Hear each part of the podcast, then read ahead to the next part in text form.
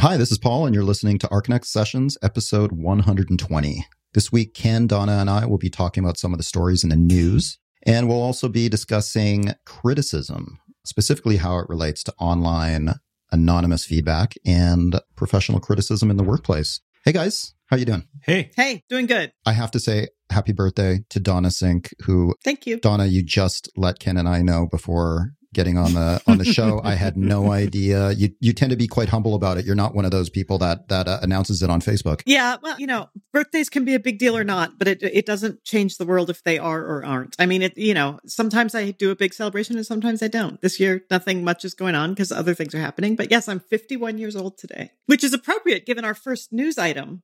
My age. That's right. So you were What? so you were born you were born exactly one year before the Fair Housing Act. One year to the day before the Fair Housing Act was signed. Yes. Wow. So I guess we're just jumping right into the news then. So today, the day that we're recording this, which is Wednesday, most people will be listening to this on Thursday, which is uh, tomorrow. And so yesterday, we published a, uh, a piece on the Fair Housing Act.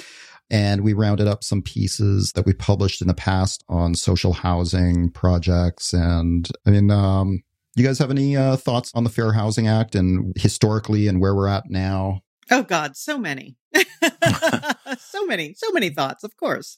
Um, I mean, I think there's so many ways we could we could talk about this. It's very disappointing, obviously, that the Obama era rule to affirmatively further fair housing, which was a rule that actually said cities can't just say or government entities can't just say we're providing for fair housing. They have to actually do it. That was a signature piece of legislation from Obama's administration and Department of Housing and Urban Development under Ben Carson just suspended it. They just decided, yeah, we're not going to force anyone that has any problem with fair housing. We're not going to make them have to follow these rules. So that basically means what they're saying is we don't care if it's fair or not. We're not going to bother supporting this rule. It, it, it's it's appalling. Yeah, we're in a bad situation in terms of housing.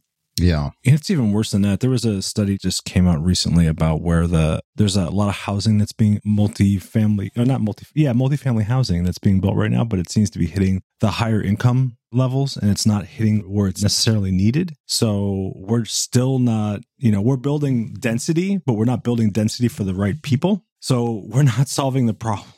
There's still a housing boom happening right now. It's still, but it's it's situated, especially in Minneapolis and and the firm I work with. We're doing a lot of you know these um, mixed use developments and and such that that are really like kind of catering towards fifteen hundred and up dollar rents. Or so it's it's still not hitting the right people. Right. There was an article I know Archinect covered it maybe a year or so ago that um in there were only like 3 cities in the United States where you could afford a two bedroom apartment on a single full-time job wage. Like there's just there's not there's not sufficient housing that's affordable out there. And the the thing that I'm going to put on my skeptics hat here. It kind of makes me crazy that every time you bring up an idea of fair housing, you get all these naysayers that are like, oh, it's just welfare and oh, projects always breed more crime. And these people are just living on the Reagan. And I say this as someone who's now 51. So I was very cognizant. I was in my 20s when Ronald Reagan was president. And Ronald Reagan brought up this term of the welfare queen, you know, someone who just lives off the welfare and is, is living high on life on welfare. And that demonized an entire huge portion of our society who are people who basically just need a little help getting on their feet. So now you say the word social housing and everyone immediately thinks of Ronald Reagan's welfare queen example. They don't think of things like a family that has medical problems and just can't afford full rent at this point, or a single mother who's trying to get a college education. And so while she's in college, she wants to live in subsidized housing. Like people aren't willing to look at the nuances of any of the argument. And all they see are these, these really easy catchphrases and the buzzwords of, oh, they're welfare queens or, oh, they're just a bunch of criminals that live in criminal high rises. Like, ugh, it's sorry. Yeah, I'm ranting. As a 51 year old woman, I'm ranting about what I've experienced in my last 50 years of the Fair Housing Act trying to be implemented, but having to go up against enormous odds. And, you know, why would anyone in this country have a problem with everyone having somewhere to live? Why is that something you would fight against, right? I don't understand it. Even progressives have a problem with it because as soon as A lot of them as soon do. as it hits their backyard, they're like, uh, and, and I've experienced it in my own community. My own community is a bunch of hippies, aging hippies, and um, soon as we started looking at what's what and and you can change the terminology. They're very savvy. We tried calling it, and it's not we, um, the state calls it workforce housing. And workforce right. housing is, you know, like if you're graduating college and you're a teacher or you're someone who's at the low end of a professional income, because you're starting out early in your career, you want a place to live and you want to live in a nice community. So we try to take over this one school that had lost so much enrollment that they were the school the building wasn't occupied anymore. So we were trying to turn that into workforce housing. The minute we did that, we went had to go back to the community as a community organization, neighborhood organization. We had to go back to the community and present the plan. And we were there and I couldn't believe the people that came out and the absolute racism that was inherent in their language. And it's so it's so coded. They would tell you to your to your face that they're not racist, but the, they're so savvy now. They talk about numbers in the family. They talk yeah. about, you know, they talk about, and it's really, when you start talking about numbers in the family, you know where they're angling. You yeah. know where they're angling because we know that we know statistically, we have census data.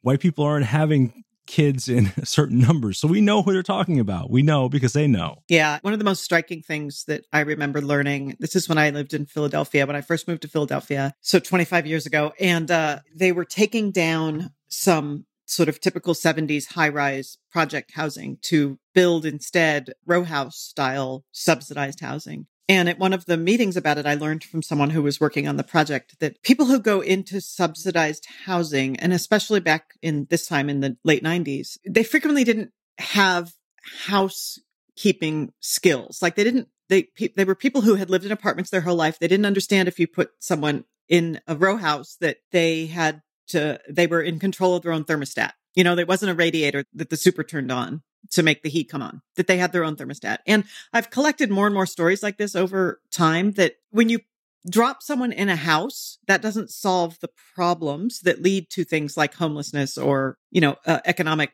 issues of not being able to afford and maintain a house. That there needs to be a larger social program that teaches people and shows people how to live in a community. And in this way, when I keep going back to this, our last podcast with Mike Eliason about social housing in Austria and in European countries that people there move into social housing and they're not kicked out when they start achieving a certain income level. They can stay there. And that to me means that's how you build a community of people who start to, you know, look after each other and know each other. And they're all committed to the place being a good community of people together. So we can argue all day about how many houses we're building, which right now in this country, we're not building any social housing at all. But if you don't also give people the kind of social construct that allows them to live in a community together, it's not going to be supportive. It's not going to be a supportive environment. And then the other thing I read, I'll just mention this that I just read recently was this comment that right now it sounds like it's a really great thing to give neighborhoods a certain amount of control over how their neighborhoods develop. And in a, in a way, this is going to go exactly against what I just said about the importance of building a community of people who all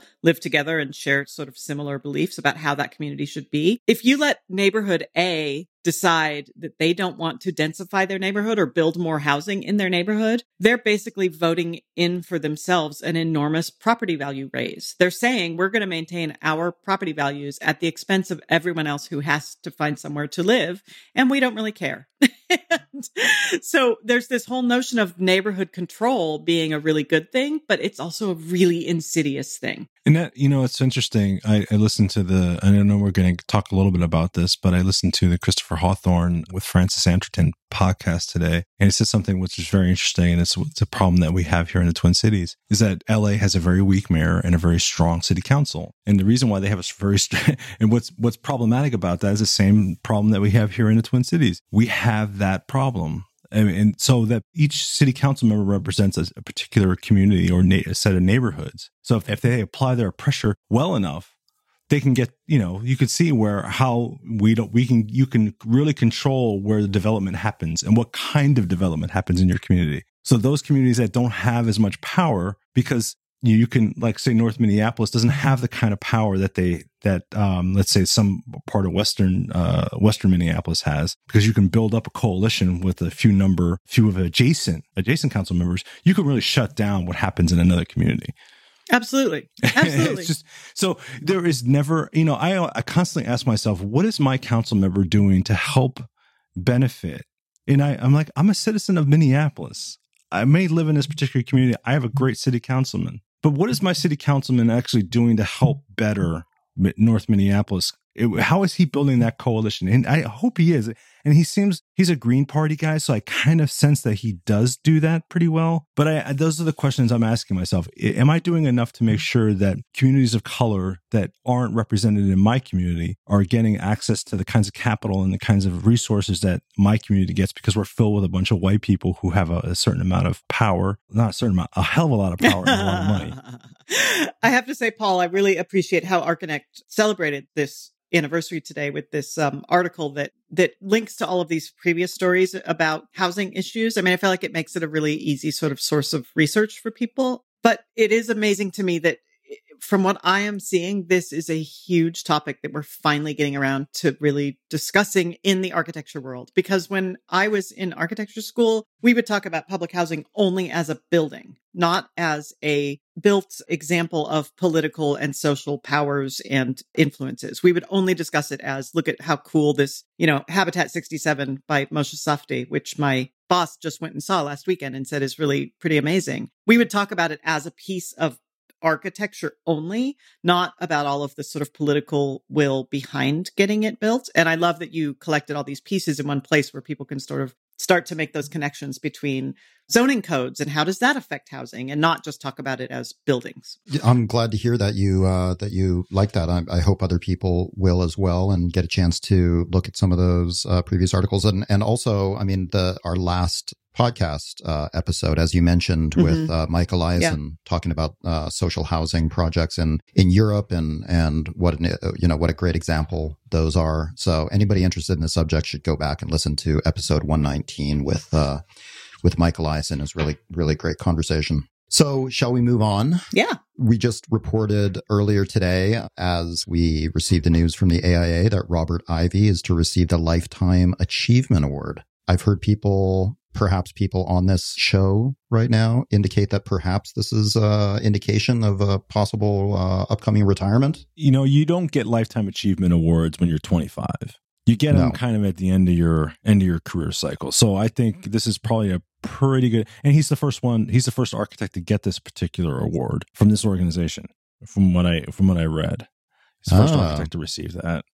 So I mean, he's a first. And wow, what what better way than to go out on top? Here's to you, Bob. Yeah. I'm gonna drink a beer for you. Drink a beer, Ken.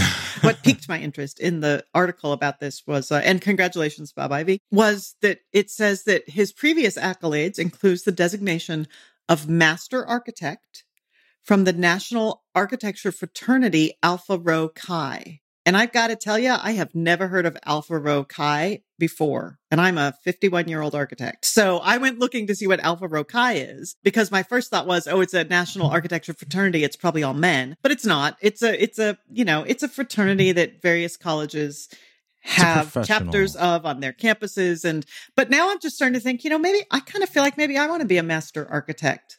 Why not? Designated by Alpha Rho Chi. You're not getting effed you curse too much. I'm you're not like going to get sailor. You're, you're not getting you're not getting it. I'm sorry. I think Donna will get effed. But um, how does one become a master architect? I'll have to find that out, I guess. Okay. I just did a very cursory glance of it today. But basically, in the article on Architect, it says that Alpha Rho Chi members include Mies van der Rohe, Bucky Fuller, and I.M. Pei. So that's a fraternity I'd like to be part of, I think. Sounds like a um, fraternity um, that, that needs a woman, a strong woman yeah, definitely. But there are there are women that are Alpha Rho Chi members, so I'm gonna I'll have to look into that. I just may want to see if I can sort of force my way into that uh, that fraternity. I'm gonna. I bet they have great hazing. I'm gonna rituals. nominate you. I'm gonna nominate you. I'm gonna go drink a few more drinks and then I'm gonna nominate everybody you. out there listening. Nominate Donna.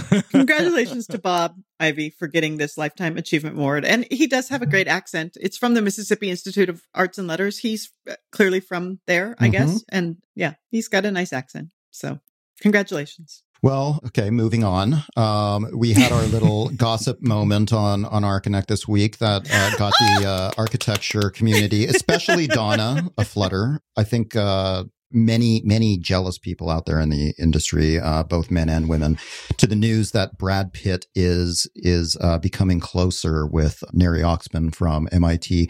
That doesn't indicate there's no signs that there's any kind of romantic involvement, but they're hanging out and I guess sharing their love for architecture together. Kind of exciting. No. I love both of them. So, so I, I love I mean, both of them. I've I've loved Brad Pitt ever since True Romance. So, I mean, I, Yeah. you know, I, Brad and I go way back. Yeah. Yep, that's a deep and abiding love, Ken. and, and he and he really is a true lover of architecture. You know, as much as He people is. love to make fun of him, you know, interning with Gehry and hanging out with whoever Rem, maybe I don't know, but he he does really appreciate good architecture. He has um has shown that in a variety of ways. Yeah, and and Neri Oxman is is incredibly smart. A genius. She's a genius. Yes. And yeah, I mean, Brad has been one of the biggest boosters that architecture could ever want. And I really, it really sort of frustrates me that so many in our field just laugh and make fun of his aff- affection for architecture because we should be embracing it. Um, I mean, not to be a totally, you know, a, a, a like a, some kind of marketing person about this, but we should, we should bank on the fact that, oh, this guy who's super popular and super powerful in Hollywood likes architecture. How can we use that to our own benefit as a profession? I mean, the question I, I've always had about have about this kind of thing is that you just think about it. I mean, anytime anyone sense or give, provides any glimmer, you know, a glimmer of love of our profession, we're, we're quick to if they're Oh, not part of the oh, profession, we're quick to kick them to the curb. And I'm like. What are we looking for? What kind of, I mean, Yeah. what, what kind of self, I mean, I'm a self loathing individual. I mean, I get that. I get, but even, And we're going to talk about that in our next podcast. yeah, I mean, I totally, I totally get that, but I'm like, you know, there's something uh, I, I appreciate about you know someone. And I remember this when I was in college. I had heard he bought the rights to Fountainhead. That he was going to remake Yeah. the Fountainhead. So I thought, you know, uh, it could be interesting. But I mean, if someone takes a really, you know, someone outside the profession takes a really impassioned interest in, in our profession, I'm all for it. I mean, I am completely fascinated with Neri Oxman and I'm completely fascinated with other people outside of this profession. I mean, are they going to like, I'm, no one's going to applaud me for that, but I mean, you know, what are we looking for?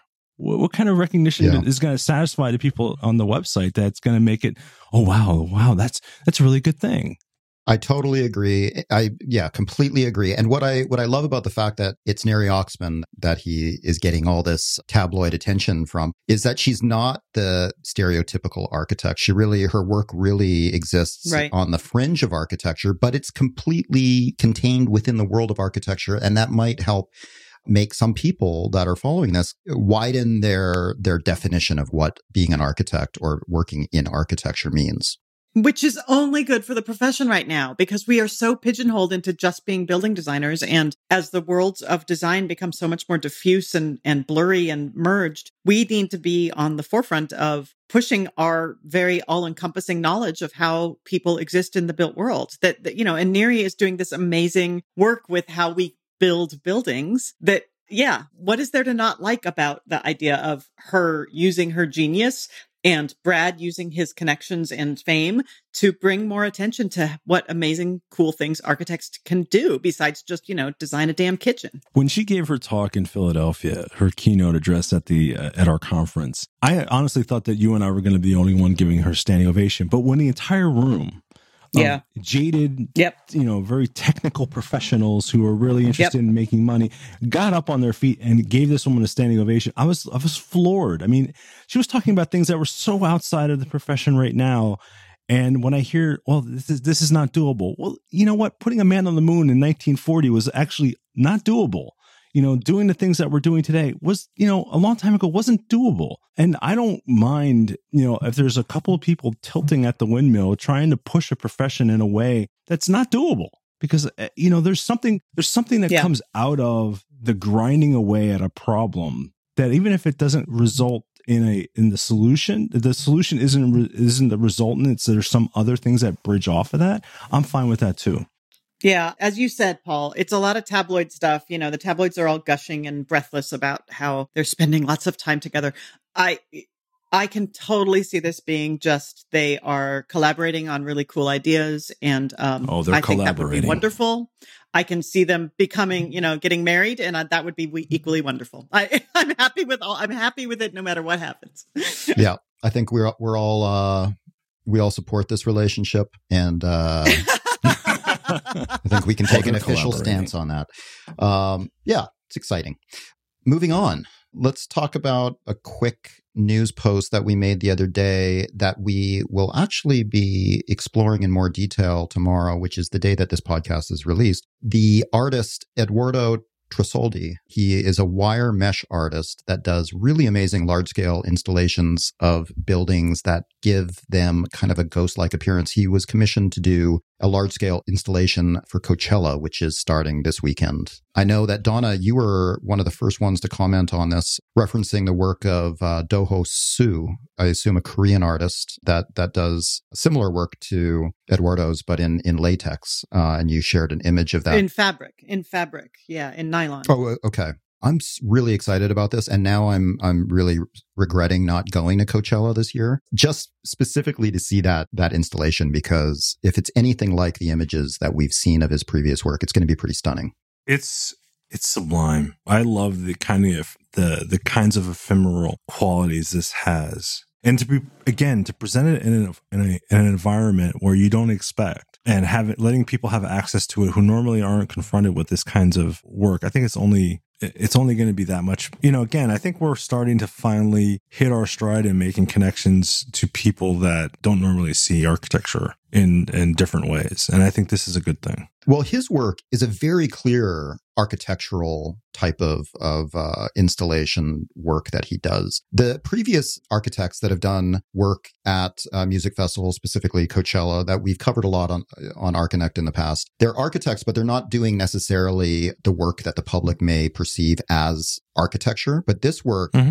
This work is really extremely architectural and eh, presented in a way that I'm sure is going to be completely new to most of the people experiencing this. And I can't imagine a better context than Coachella to unveil this type of work. I just love that it completely changes the materiality of what he's studying. So he's looking at something like a Corinthian column or a Roman, you know, basilica or a, uh, something that is a masonry, a solid, heavy masonry structure, and then replicating just that outer surface of it with wire. So you sense the mass and weight, but you actually see that the mass and weight doesn't exist. I love how it inverts your your way of um of perceiving the world. It's just it's just gorgeous, so beautiful. So come check out the uh, the new images that are being published today, the day of the release of this podcast on Archinect. There's going to be images of of the installation on site in Coachella, so stay tuned for that. And the butchers are there. the butchers, oh, the herbivorous butchers, the butchers are there at Coachella. Yeah. Oh, they just shipped out like a couple of tons of stuff for the two weekends. They're going to be both weekends. Very cool. Wow, fantastic. Are, are the uh, the brother and sister owners? Are they going to be working the the stall or? Oh yeah, oh yeah. Oh cool. so you can get your fried chicken madness. Oh, I, I dream about that all the time. Fried chicken. It's not really chicken, it's right? Chicken. Damn it. Here's an interesting story that I can share on the podcast. When I when I went out to Minneapolis to uh, to do our interview with Ken at uh, Snow Kreilich, I stocked up on the uh, herbivorous butcher meat, meatless meat, and ended up having a little incident at the airport where I I, I went to the bathroom at the airport, left the bag of meat on the counter because there was nowhere else to leave it, and the bomb squad ended up coming in and ripping it apart because they it was a suspicious package. That's that's my meatless meat story. But managed to save it. They didn't, once they realized it was food and it wasn't a bomb, then they didn't uh, pursue. So they ended up giving me a nice Minneapolis airport tote bag to, to take it back home in. So. Oh.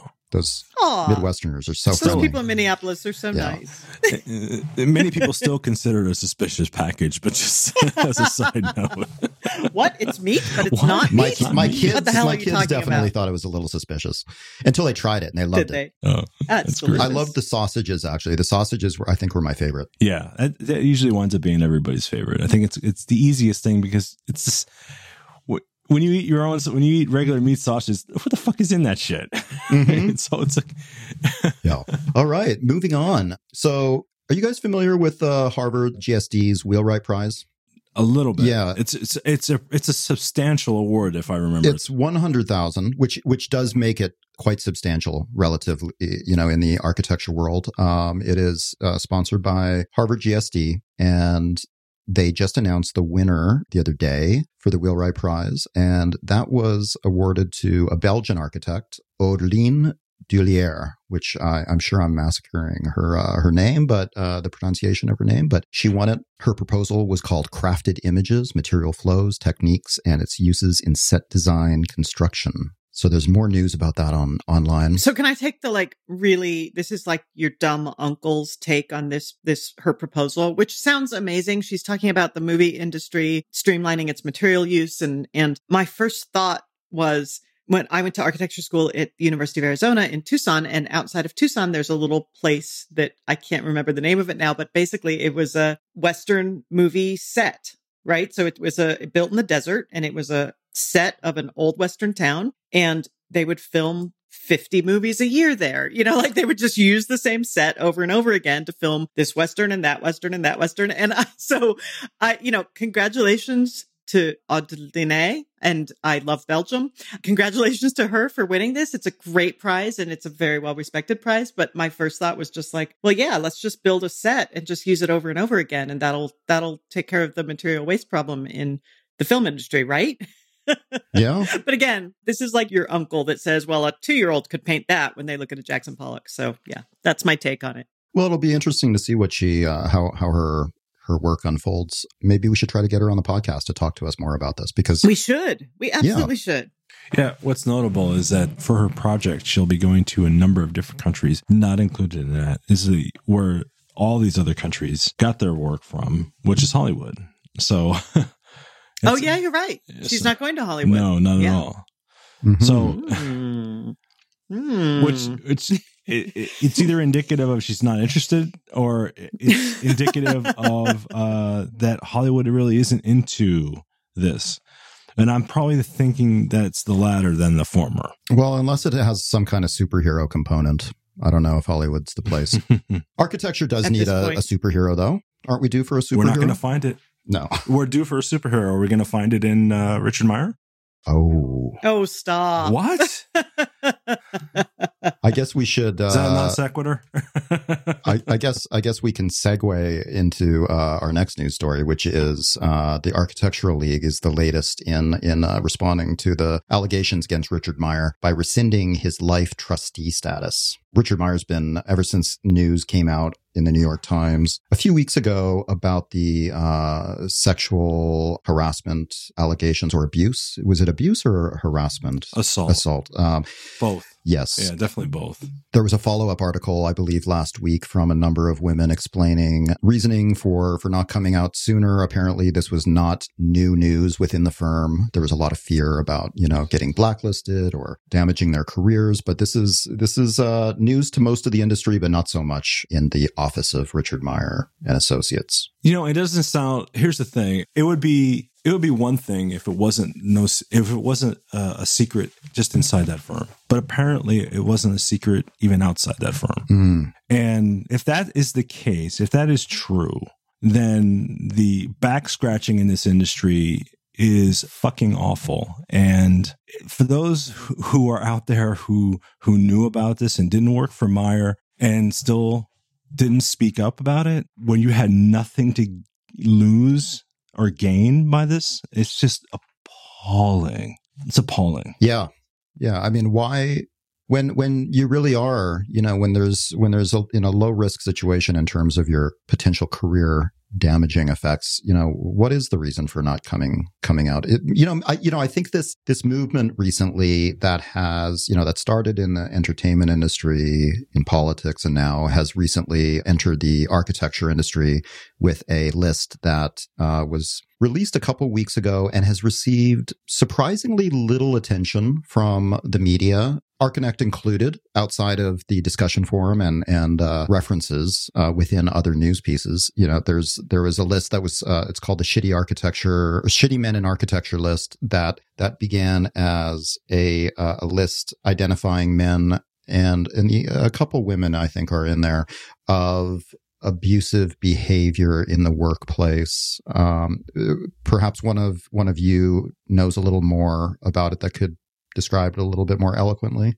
I've been tracking the list since I first knew about it, and some of the names on the list are pretty stunning. And I, I can't imagine the pressures that exist within uh, particular news organizations to report on this, given the anonymous nature of it. So it's, exactly. It must be. It must be. It must be challenging uh, legally from a legal standpoint. And the one person that I want to make sure that I uh, um, applaud for actually taking time to put together a very compassionate and compelling narrative and one without a lot of anger and animosity and retribution involved is S Surface. Yes. Kudos to S Surface. Yeah. S's piece about about this particular it's it's dealt with in a very and S's um S will tell S's story, and I'm not going to tell S's story, but suffice it to say that there's a lot of people who who could probably have a lot more anger, and I I was was kind of bowled yeah. over by the way the case was presented and the and the path forward, which is even more interesting. It was amazing. Yeah. It was amazing, and it Such wasn't. An, a, yeah, and it wasn't it wasn't presented in a in a way. It was more like you know when I talked to Linda about it, it was more presented in a way of like a truth and reconciliation commission, where yeah. there wasn't yeah. Uh, yeah. it wasn't a punitive thing, there wasn't a carceral um, endpoint. There was a way of like, here's a way forward for people to make amends and give people what they need. And yes, you are going to suffer penalties, but it's not going to be in the justice system. It's going to be in a way that, um, is going to uh, certainly negatively impact you and it's going to have um it's to it's to impact a lot of people but it's it's a path forward that makes everything potentially whole but yeah the list has been the list as i understand it as I, as i've been looking at it lately has been taken down because there were numerous threats put up on the uh, on the page, obviously trying to intimidate um, people from putting any more information on there. I heard that there was a at least one legal threat. Yes, and it was constantly put up in several sections of the of the document. And so I think the administrators, plural, um, decided that it was in the best interest of everyone to figure out how to clearly present the information. Because, you know, I think it's good to have this discussion. And because I think everyone thinks that the list, because of everything that's gone on, you know, is that everyone on the list is a Harvey Weinstein. And it's not, that's not the case. It's just, a, it's, it's a shitty architect, men in architecture. But it's, like I said, it's because it's changing and it's about the shitty behaviors in architecture and so what that means, you know, I think we're in a landscape where people think that the shitty behavior is only about sexual harassment and assault and rape and violent behavior, but it's also about what is that the expectation of a, of somebody working for somebody? Should I have to deal with the constant belittling? Should I have to deal with the microaggressions or the you know the things that men get that women don't get and it's per you know so it's it's really it's it's much broader than I think what people expect it to be. And therein lies some of the problems. Well, honestly, to me, and I mean, speaking as a woman, of course, there are indignities that women have suffered and continue to suffer. But when I think about this in terms of architecture, my greatest hope for this shitty architecture men list is that it bring us as a profession and as a community of architects to discussing why our profession has to be abusive to our own members. You know, my hope is that we can stop with the studio culture of forcing all nighters, stop with the self abuse of, you know, students taking Ritalin or whatever to keep themselves up all night so that they can do the work because their professor will judge them harshly if they don't stay up all night, whether or not the work is good. They'll, you know, they just, if they don't stay up all night, they're seen as not putting in sufficient effort. That's bullshit. You know, my, my hope is that we can go away from critiques that are students being lambasted by a group of black clad professionals that are basically only there to impress one another with their commentary on the student's work. The student is just a tool for them to talk to each other. That's bullshit. Like my hope is that those indignities of our profession can go away. And I just want to go back again to S Surface's article, which is on ArchPaper, and it is called How the Shitty Architecture Men List Can Address Abuse, Abuse in Architecture. And if anyone wants to find it, I tweeted it several times. Follow my Twitter.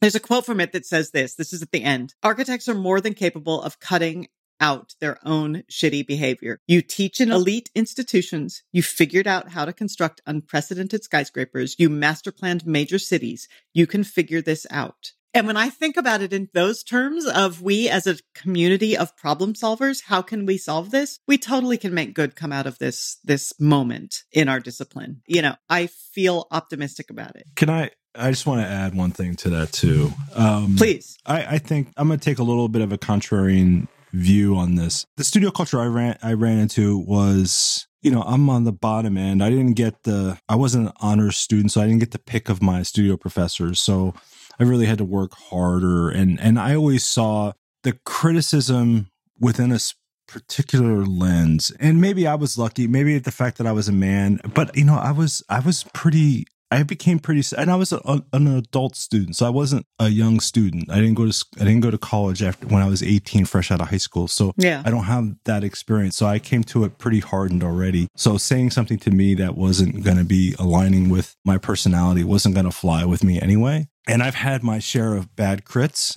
and I've had my share of horrible crits. And then I think the question I always run, I'm always asking myself, and even when I was doing it then was, well, here's a bad criticism. Let me take a look at the effort. Was the effort there? Did I deserve the grade I got? I never challenged a grade ever. And I've run into students who got, you know, 1500 on their SATs back when the SATs mattered and who were really, really super smart and were honor students and they did really shitty in studio. They were shitty designers and they were the ones challenging their grades because they had this idea that they were the be all end all. And I, you know, I took a more reflective view and I was like, well, did the effort align with what I got and as a grade or did the effort align with the criticism? And, and a lot of times, you know, I, I realized I was angry. I was, um, I was pretty pissed off at a lot of grades I got. I was pissed off at some of the criticism that I got. And then I had to evaluate, do I respect this person that's giving me the criticism?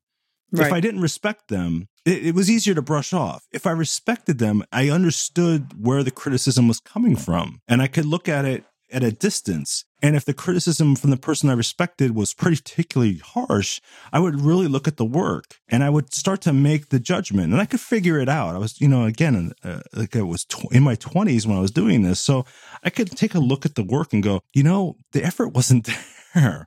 I mean, so that's where I'm, I'm it's hard to talk about that particular the studio culture. Now I've worked for, I work for a firm in Omaha and I had never worked for a design firm before. So one of the first jobs I had in Omaha was working for the design firm. He'd been published in Record. He'd been won a shit ton of AIA awards and was published in Review. And I never really put together a set of construction documents for it. So I was doing this drawing and we were hand drawing at the time. And he took my drawing, pinned it up on the wall, and we proceeded to and he just tore me a new fucking asshole. And it was horrible. It was the most embarrassing experience I've ever had as a young designer. And in those experiences, every experience I've ever had at a firm has been a, either good or bad but it's taught me something. And at the end of the day, it's taught me who don't I want to be and who I want to be.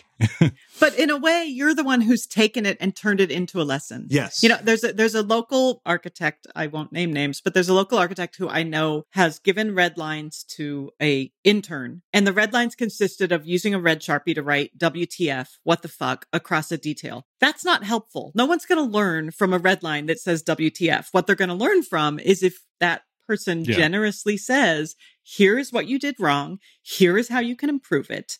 You know, why did you think about doing it this way versus that way? That's, that's what helps people learn. Now, yes, every now and then we all need to come to Jesus talk, certainly. Yeah. But I don't think that that's overall the most useful way of teaching our that's young. Not, that's not teaching. That's not That's teaching. not teaching. That's the arrogance of someone who should not be in the profession. Exactly. Exactly.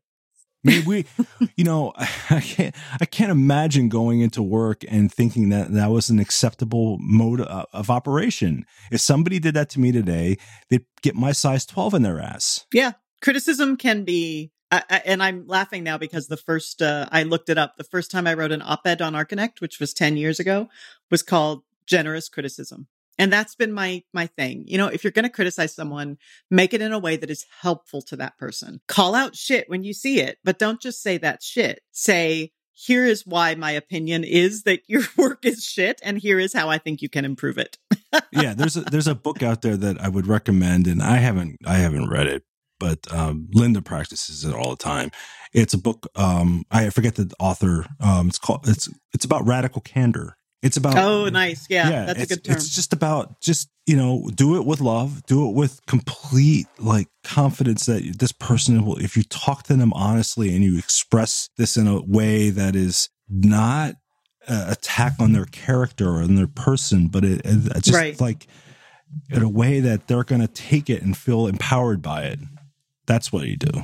Radical candor. That term is totally familiar to me. Oh, do you know what that's from? It's from an episode of the new season of Silicon Valley.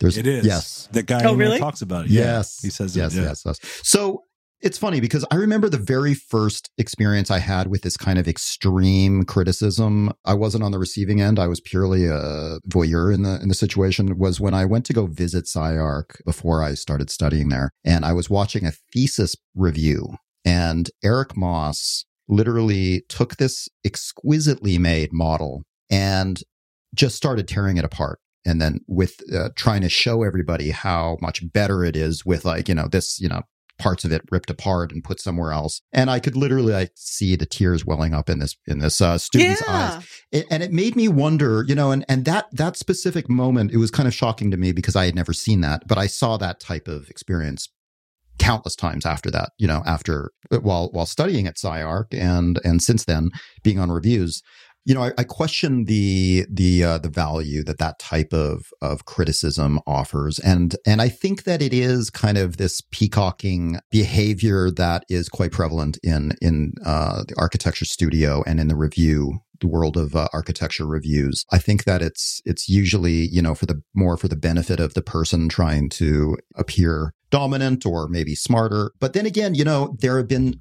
personally, I've been in situations where I received harsh criticism and I blew it off as irrelevant. But later in life, as I learned more, I realized that the criticism was wrong. It's just I wasn't at the point in my life where I could listen to to the criticism being delivered in the way that it was. I mean, when I when I first started designing websites for work, I was young. I was designing websites much more so than I was running a business. I, I didn't know what I was doing running a business. And I would get all this feedback from my clients that I thought was just ridiculous because I was, you know, I was looking at it from the perspective of a designer that just wanted to make something look really cool and, and work really well for, for a firm without taking into consideration a lot of the a lot of the uh, issues that come with running a successful business. So now at where I am in life now, I see that that criticism, and I I wish that I was more open to hearing some of that some of that feedback. So it's I think for some people, some people love that kind of tough love approach to criticism. I think they respond well to it. Perhaps it it relates to how they were raised, how their how how their parents maybe disciplined or taught them. Other people do not. So do we kind of uh I mean, do you think a more effective way of of offering criticism is is a kind of the lowest common denominator in in a more productive, less aggressive way or do you think everybody just needs to accept that there's different different forms. Well, you know, it's interesting. I think the the times I've been on jury reviews have always been at either midterm or final reviews, and it's really incumbent upon the the studio professor to kind of make the make the case for each student, and that's that's the one thing that I don't see happen a lot. The times I, that I have been on the jury that where there's been and I remember this in school. Like, you know, the the professor would say, you know what, this is where this person is, this is what they're doing, this is what, you know, or they would cue them up. They would say, This person hasn't shown up. And this is, I've seen it. This person hasn't shown up to class. You're going to see the work on the walls and you have at it. Because part of, you know, part of this profession is weeding out the people who are just chair uh, seat fillers and looking for someone who are people who are serious about the profession. You know, we've got we've got a, a, too many architects, I think, in some ways who shouldn't be architects, who are just kind of seat fillers and are looking to go, you know, we need serious people. And there were some people that I went to school with who were terrible and they would show up at the the final review and have stuff on the wall and you'd like where the fuck did that come from? And or they would come in they would be you know fumfering around and like you know what? Quit, you know these people have jobs too. So i think there's a mutual mutually shared there's a there's a there's a there's a discussion or a kind of bond or something that needs to happen between all the parties in place, a kind of a unspoken understanding that I'm taking time out of my fucking day. I'm coming here to, to offer you my ideas. If you show up with no work or half-assed or don't present a coherent idea, I'm going to cut you at your knees. So come come ready to play because this is you're going to be standing in front of a board, either a community board or board of directors, presenting your ideas. This shit's serious. You know, I'm not going to trust you with my $50 million project if you come here in your Birkenstocks and your uh and your you know your dreadlocked hair thinking you're gonna fucking get through this and with your half-ass drawings that you did last night half loaded on a fucking bong and you smell like bong water. I mean yeah, I, I know. I have You're no talking love. about white guy dreadlocks, I- I- right? You're yeah, not talking- absolutely. Every one of us has had one of those guys in the class. Not the dreadlocks that form naturally in the studio. not the real dreadlocks that are yet. No, exactly.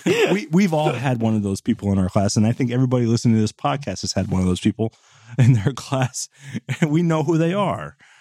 They're a waste of our time. Hey, I went to the University of Oregon. I everyone there is like that. Yeah. Oh, never. Plenty of them. Uh, no, yeah, I, those are really good points. So I, you know, I don't know. I just I talking a little more about criticism, and I I listened also to this Christopher Hawthorne interview today on DNA, and Frances Anderton, who her accent's so amazing. She asked him the question, you know, how can you now that you're employed by the city, will you be able to actually critique the mayor if the mayor has an idea? And and you know, Christopher Hawthorne very clearly said, yeah, no, there's there are in certain situations, I acknowledge that I will not be able to say things as freely as I would have previously. And I mean, I feel like all that I'm asking in terms of criticism is that you acknowledge that in a public forum in front of their peers, just totally destroying someone's sense of self worth is not really valuable. If a student is doing so poorly that you really think they don't belong in architecture school, don't announce that in a group of 50 people watching a public presentation. Make criticism that is helpful to the student and to anyone in the audience who might be watching, and then take that student privately and say, you know what, you might think about a different career. I mean, yeah, excellent, excellent point. And I think that an even worse situation than than what you're describing is uh, in humiliating people in front of their peers is something that Yeah. we see every day online with you know trolling.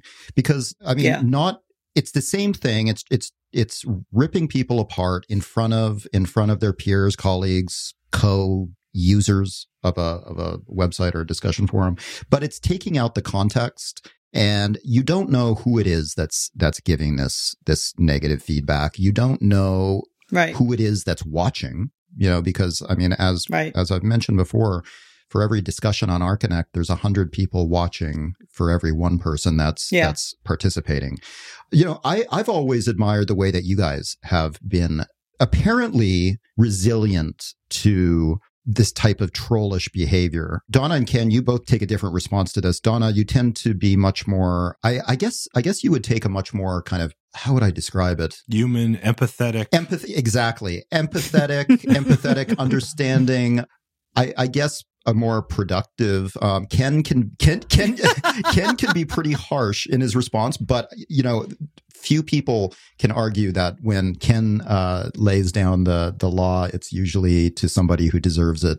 You know, 100% agree. 100%. 100% agree. But but you know, Ken's Ken's ready to fight. Donna, you're more ready to. I think you come across like you truly just maybe feel sorry for who this person is that's leading them to to uh, unleash on somebody they don't know in a public forum. But uh, what? How do you guys? I mean, this is this is based on my perception and perhaps other people's perceptions. I mean, how do you guys take online criticism and and that type of uh, trolling?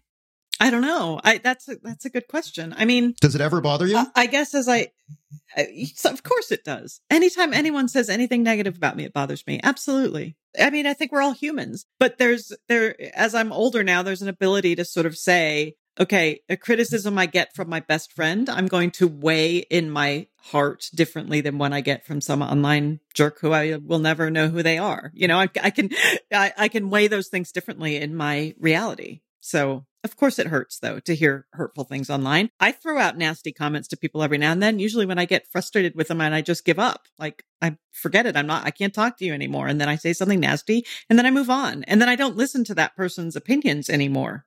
Yeah. Yeah. or you can literally click the ignore button and not even see it. Yeah. You know, early early on in my my involvement in the website was much more passionate and much more raw in terms of how criticism came at me and it was much less considered my responses and you know there's there's one particular individual who really stopped me dead in my tracks in something I had been working on because he said every premise that I had about the thing that I was writing about was wrong. And which is, you know, even today, I still, you know, it still bothers me because I just think about what is right and what is what, because I kept questioning, like, what does that mean? What is right and what is wrong? It's, it's, it's your interpretation. It's my interpretation. It's this other architect's particular interpretation. And it really kind of, it's, it really like threw a big roadblock because I was on a really good path. I had this piece I had been working on. It's like 20 pages now. And it was, and it was like I could I could see it. And I wasn't even anywhere near through with it. And I was like, wow, this is something really here. And when I posted it, it was like,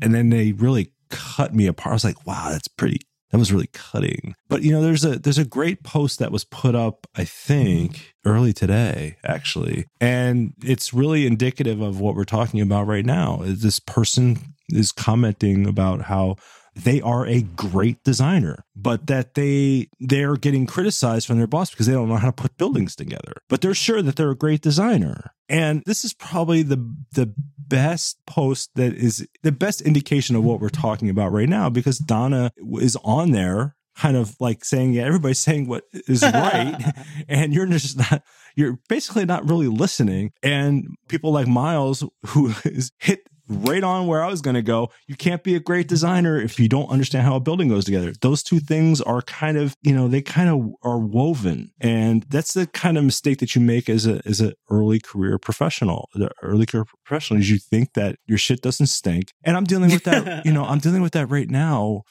with a particular project and the design team. You know, if I were to post the drawings that I've had to labor through, you would see a design team that's never worked for an architect before because I could I could seriously because I'm and I'm frustrated by it because I'm the architect of record for this particular project. Oh man, yeah. And I'm trying to get this project through permitting and I'm trying to get I'm trying to manage the construction and I'm trying to do right by my client. And I have only my client's interests at heart. I don't really have I don't really care what the designers think. And they're continually designing. And I'm like, pencils down, motherfuckers. we are done. We are done here. This is getting built now. And if I showed you the drawings, it, they're still redlineable. I mean, there's there's text over graphics, so when you print it, you can't read the text. Dimensions, it, it's just it's a disaster. But I'm like, I'm trying to, I'm like, and when I ask for changes, you know, I'm not getting them in a timely fashion. And I'm like, okay, I'm going to do the best I can. I'm the intermediary between all the parties. So there's a way, and I, I'm not perfect, but I'm trying to live the way Donna lives. No, stop. But I have to be, I have to, well, it's, it's, it's you know i'm dealing with egos here. I'm dealing with i'm dealing with some designers who have worked for high profile firms but have never really put together a set of construction documents that eh, they've won awards. They're talented. They're super talented. They have great ideas and they're they're the bomb. They're going to be they're they're the next you know next thing but they've never put a project together before that had to get reviewed by anybody at a uh, building planning board. So through professionals that have to actually look at the drawings and make like, why is that? Te- I, I can't read that text. It's, it's the graphics are hiding the text. And, you know, these are very simple things that you as a, as a, I mean, what's so frustrating for me as a, a seasoned professional is that it goes to what has been said before you know, even if you think about it, what, what uh, a little bit of what S wrote, you you win awards, you do great designs. Your document sets look like shit. Nobody can read it. How do you expect a contractor to build off this mess? And you know, there's that. So I'm like saying that in my head. I'm like, I'm just not addressing it because I just don't. I'm not getting paid to teach them. they want to if they want to hire me to be their architect so they can get their credits so they can take their exams that's fine they can do that oh they should um, they should, and and I'll I'll critique their drawings all day long. I'll do it in my sleep, if, you know, because it's that easy. Well, you know, I think that you would, I think you would really be doing them a service by communicating that to them. Because as someone that does not practice architecture like both of you do. I'm curious, like, how often do you come across younger architects, or maybe not even younger architects, that clearly do not know what they're doing in, in certain areas, but think they do? I mean, is that a is that a chronic issue in, in architecture, in your experience? Yes. And Yes. how do you typically we all have to fake. and do you do you uh, do you communicate that to these people ever, or do you just kind of let it slide, roll your eyes, and and do what you need to do? It depends on the situation. Like Ken, you're in this situation right now, right? Where you're you're not contracted with these this firm. You are contracted with someone who is also contracted with them separately, right? Correct. So there I mean there's just, you know, around liability issues and protocols, there's all kinds of various ways. If I'm working with someone in my own firm who I know doesn't understand how something is done, you you know, you sit down and take time with them because it's to the good of the whole firm for them to learn what they're doing. You're in a weird situation, Ken, where you're you're yeah, you're like their fuck ups can come back to haunt you potentially. Yeah. But you know, to, Paul, it's interesting because each of us as as design professionals, we have to do that for ourselves, about ourselves. I mean, I have never, you know, I am I am not unlike the many professionals in eh, who are licensed now who figured out a gray area when they were doing their IDP, who never got experience in AIA contracts. Yeah, I never did. I never had. I, I don't, you know, so we have to, we're faking it until we make it. And we're working through the projects that we have either privately or with firms, like making our mistakes and making them small, but making them fast and learning quick. So it's not just from me to another, you know, future professional. It's even me with myself when I'm like, I've never, you know, doing the butcher's project was on my own was a fucking nightmare at first because I had never done a project on my own before uh, from for myself, and it was frightening. And I learned a lot from that experience. And I, every time I do another project, I learn a little bit more. Yeah. And every time I'm challenged by the code because I'm working on a particular project, I learn a little bit more. It's a it's a one foot in front of the other. The fake it till you make it thing is, tr- you know, for a large measure for of us who are working, you know, multiple jobs who are trying to, you know, find a path forward. It's it's that you know, it's we're very self critical. So it's hard to even give myself compassion, right? It, so Yeah. it's even harder for me to kind of extend that compassion. So I have to work harder when it comes to somebody else's work because I'm like, you know, I'm the one signing these drawings. I'm the one who's all the liabilities, you know. And I gra- granted, I have a client who I trust implicitly, who is giving me a lot of room and knows that I have her best interest in mind. So it's hard for me to kind of really level a lot. And and it was interesting because the my client had been talking to to her designers and and uh, they said, you know, Ken's really hard on us. He's really, really, he's really, he's really hard on us, and you know, we'd never been talked to that way, and he wants us to turn things around, and you know, he gives us a demand, and he needs these drawings in a certain time, and he says this, but she goes, but they said to me at the same at the same time, they go, but damn, Ken's really smart, and Yeah. I went like, no, I'm not really smart. I just have done this a few times, and I know what's necessary. You know what you're talking about. That's the thing. But see, you're you're going to end up on the shitty architecture men list, Oh. Ken, because you're, Yes, you're too mean. You're saying things that Well, are too speaking of clients, uh, I mean, like, what do you guys do when you get client criticism? You know, when sometimes, I mean, as I mentioned earlier, sometimes, you know, the criticism that I had received early in my career, I look back at now and I see that it, it's much more valid than I considered it back then. But what about when you just know a client is wrong and, you know, and that, and that you're an architect, you, you know what, you know what needs to be done and the client doesn't see it that way. I mean, how do you, how do you uh, address that type of criticism? So this is actually timely for me. Um, and it's, uh, one of my rules is that ultimately it's the client living or using the space, living in the space in whatever way. And I ultimately, in the long term, you know, taking the long view, I don't want them to be unhappy in their space. So even when they make a decision that I just cannot fight for whatever reason that I think is bad, I won't tell them. Will you? I won't tell will you them. try to? Oh, I will fight to change their mind as hard as I can. And this is very timely because I have a client who recently made a decision that I completely disagreed with. I had so many conversations and emails and little drawings that I did on my own time, you know, not being paid to do them just because I wanted to convince this person. And I ultimately lost. And the thing is built now. And to me, it looks, you know, it, it had to do with alignment of wood. And to me, the way it is looks too perfect and kind of dead. And I thought there was a beauty in the misaligned wood grain, basically, of the previous iteration. But this client just disagreed with me. And I will never tell this person that to me it looks very dead and plain because I don't want them to not like it, Mhm. right? I want them to like, I want them to love their space. So even though I lost the battle, I, I, I, yeah, I want them to be happy ultimately. That's, that's most important to me.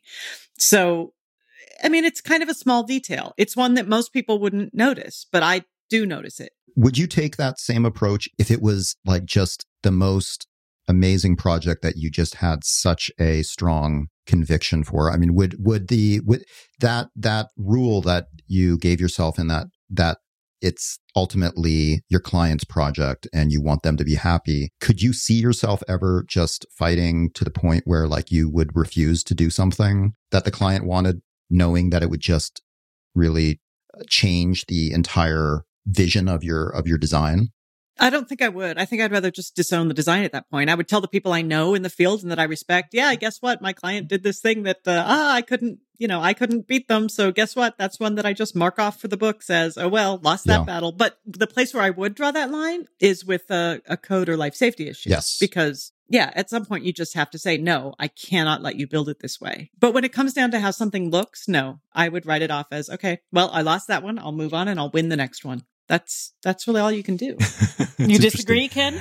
No, no, I have I have two stories to, to that. The first restaurant I did, I held on to their deposit for three months. I just couldn't figure out how this idea was going to work. I just didn't understand it. They were talking to me about what they wanted to do, and I just like I don't believe in this project. I just don't believe it'll work. And I finally got to the point after three months. I'm like, what the fuck do I know? I'm just a dumb architect. I mean, I don't know anything about a restaurant business. I've never run one. I've I've worked in a few, and what do I know? I mean, they could they could be the best thing in the world. Turns out they were they had great food, they had a great idea, but they closed eight months later, and they closed for the reasons I, I was thinking in my head they, they were they were going to fail.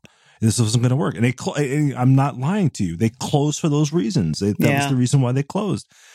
So I decided I'm like I'm not going to hold back anymore. I'm going to tell the clients that I have that I get from now on is that where I see the pitfalls, and you know I I you know the the here's the interesting thing about what I've done is that I've ex- decided that you know what the kind of business I want to be is the one that has a lot of knowledge a little bit of knowledge in a lot of different areas. So now when I meet with clients who and typically the clients I get they don't have a lot of money. Yeah. They're uh, tilting towards they're tilting at their dreams and I want to make their dreams happen and I'm going to do the best I can. But I'm also going to point them towards resources that it makes it more viable for them to kind of realize their dreams. So if I understand where their funding resources or abilities to get money on a, on a, on a reduced rate or neighborhood community grants that could help them improve their facade, yeah, I'm, I'm totally down for that. I'm, I'm like, so now I'm kind of getting into an area that I didn't expect to get into, which is kind of, which is really cool. And so I, I share that knowledge. I fired a client. Yeah. I fired a client. I fired a client I really worked hard to get, and I wasn't getting paid a lot of money to do it, but I fired them for particularly the reason that Paul cited that they wanted to do something and they wanted a vision that I just did not believe in. And I got tired of like dealing with the bullshit. It was a year I've been working with this particular client, and finally their her fucking brand designer came with design. I'm like, I'm not, I'm not, this is not what I do. I don't Yeah. build Yeah. somebody else's design and I'm we're you know what, this relationship is not working and it's not working for me and it's just not what I do. And I fired them. Here's the thing, Paul. Here's the here's the here's the thing about that. People have been pretty critical of me because of the how I offer my services and what fee I expect. And I learned a couple lessons in these things that I won't do that anymore for a lot of people, but I will do it for the people who are coming from or in communities that are have been particularly marginalized by the design community and haven't been given design services and who normally couldn't afford a service like mine. So I extend myself in ways in pro bono sphere in that area. But when when it comes to clients who are out making a profit, you fucking bet your ass I'm going to be charging them that kind of money. I'm not doing that anymore. But I so I extended myself on this particular project. Now, if it had been the other way, if I didn't offer a pro bono service to this particular client because I wanted to do it, and I was kind of in it for like twenty, you know, you know, a, a high dollar fee, it would have been harder for me to make that make that Yeah. choice because there's Yeah. a lot more money on the table at that point. God, I, I, I'll just whatever they want to do. So that was the easy decision for me because the money wasn't there wasn't a lot of money and it was just sucking my time. And I'm like, it made it easier for me to step away to say fuck that. The uh, the only time I ever fired a client, I went down in a glorious blaze of fire. We were designing a uh, a website for this company here in LA that design that that creates trailers for like big blockbuster movie. It's it's this it's the uh, you know the the trailers you see before watching a movie in the theater. And uh, we had been working so hard on this website, and finally we went to go present the final site, and the owner of the company brought in his laptop with a animation that his seven year old son made, and said, "This is what I want the homepage to be." and it was it was the logo like rolling around on the ground and and then he he had this completely different vision for for everything and so i told him to uh hire his son and and i left Perfect. oh man, I yeah, I, it- Radical it's, candor. it's a it's a hard thing in the design world because you, you really are i- in a lot of ways putting yourself out there in what you believe personally and then you also have to balance that with the fact that it's a business and you're you know it, it, this is this is the the place where architecture is so hard is that of course Yeah. we're passionate about it. Of course we care deeply about it. Any kind of design work you care deeply about but then you also have to figure out how to how to make money. And yeah i've fired clients too never spectacularly Yeah. but sometimes you just have to. You have to walk away. Well So- it's a criticism fueled industry and it's uh, a lot of the work we do is. is out of passion and it's a lot of it is subjective you know like it, yep things are are perceived very differently by other people. So I think if you're going to work within the world of architecture or design in general, criticism is something that's just part of the part of the game. But anyways, I, I really appreciate your comments on that. We we actually are going to be talking about criticism all week next week in our crosstalk series. So there's going to be pieces by a number of different writers looking at uh, criticism from a from a number of different angles, and uh, parts of our conversation just might make it into that series. So we'll stay stay tuned for that starting monday before we finish i wanted to give us donna you and i an opportunity to plug some job ads that that are uh, that have recently been posted on archinect it's been it's, it's been actually an exciting time in the job board. We've um, given the nature of you know this shitty man in architecture uh, we're actually just finishing today a three week series on really great job ads that are that are found in Archinect Jobs Board that are from firms that are either wholly owned by women or um, or co co owned co partnered by by women. Amazing work and a lot of really strong women that um, in our industry that that you don't hear about by name too much. You know, you a lot of these women you you are uh, many people may be familiar with the names of the firms, but not the actual women themselves. And they they all have interesting stories that that we're sharing in these uh, in these pieces. But going on to these specific jobs. Donna, you posted a job recently for uh, an executive director at the People for Urban Progress in Indianapolis.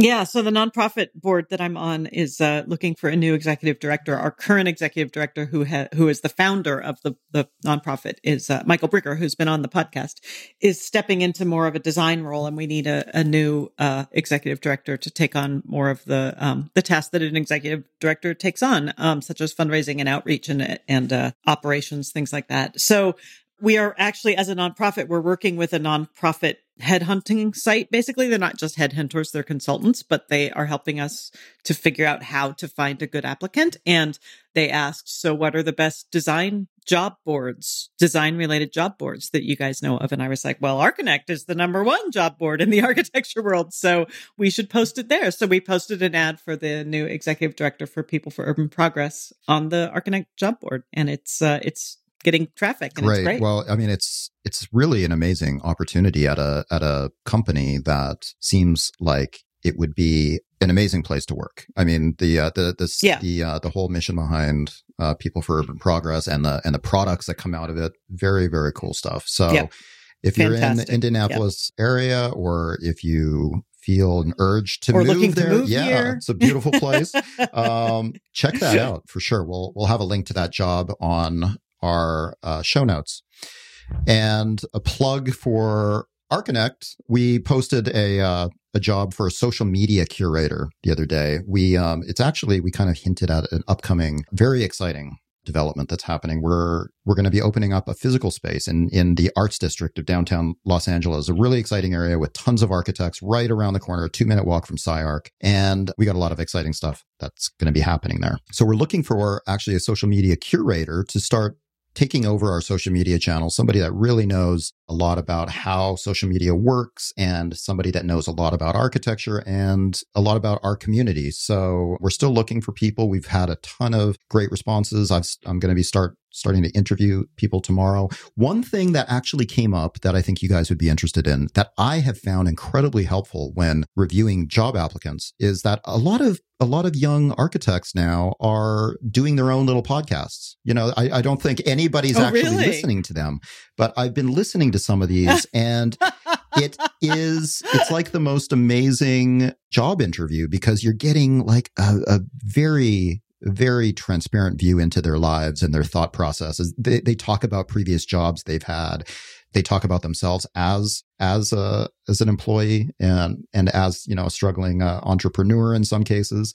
But um i have to say if you're looking for a job creating a podcast even if it's only going to be listened by by your mom is is a great way to get in the door at at uh prospective um employers because it's it's a, it's a really good way to sell yourself That's really cool. I have one question for you.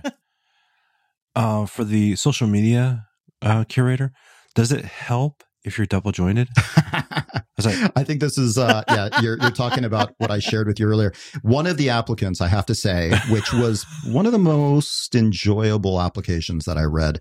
Among her special skills listed in her resume was uh, being double jointed and having an extraordinarily long tongue. but but I have to say, It's I mean, an I, Instagrammable tongue. New right? hire. I have to say, yeah, no, I have to say her resume was tailored towards her, uh, her, I think her, her dream job, which is comedy improv. So she is, Oh, she is a, yeah. uh, but you know, social media curator could be a great, a great job to have, you know, until you hit the big time in, in the world of improv. Absolutely. So They're the best writers.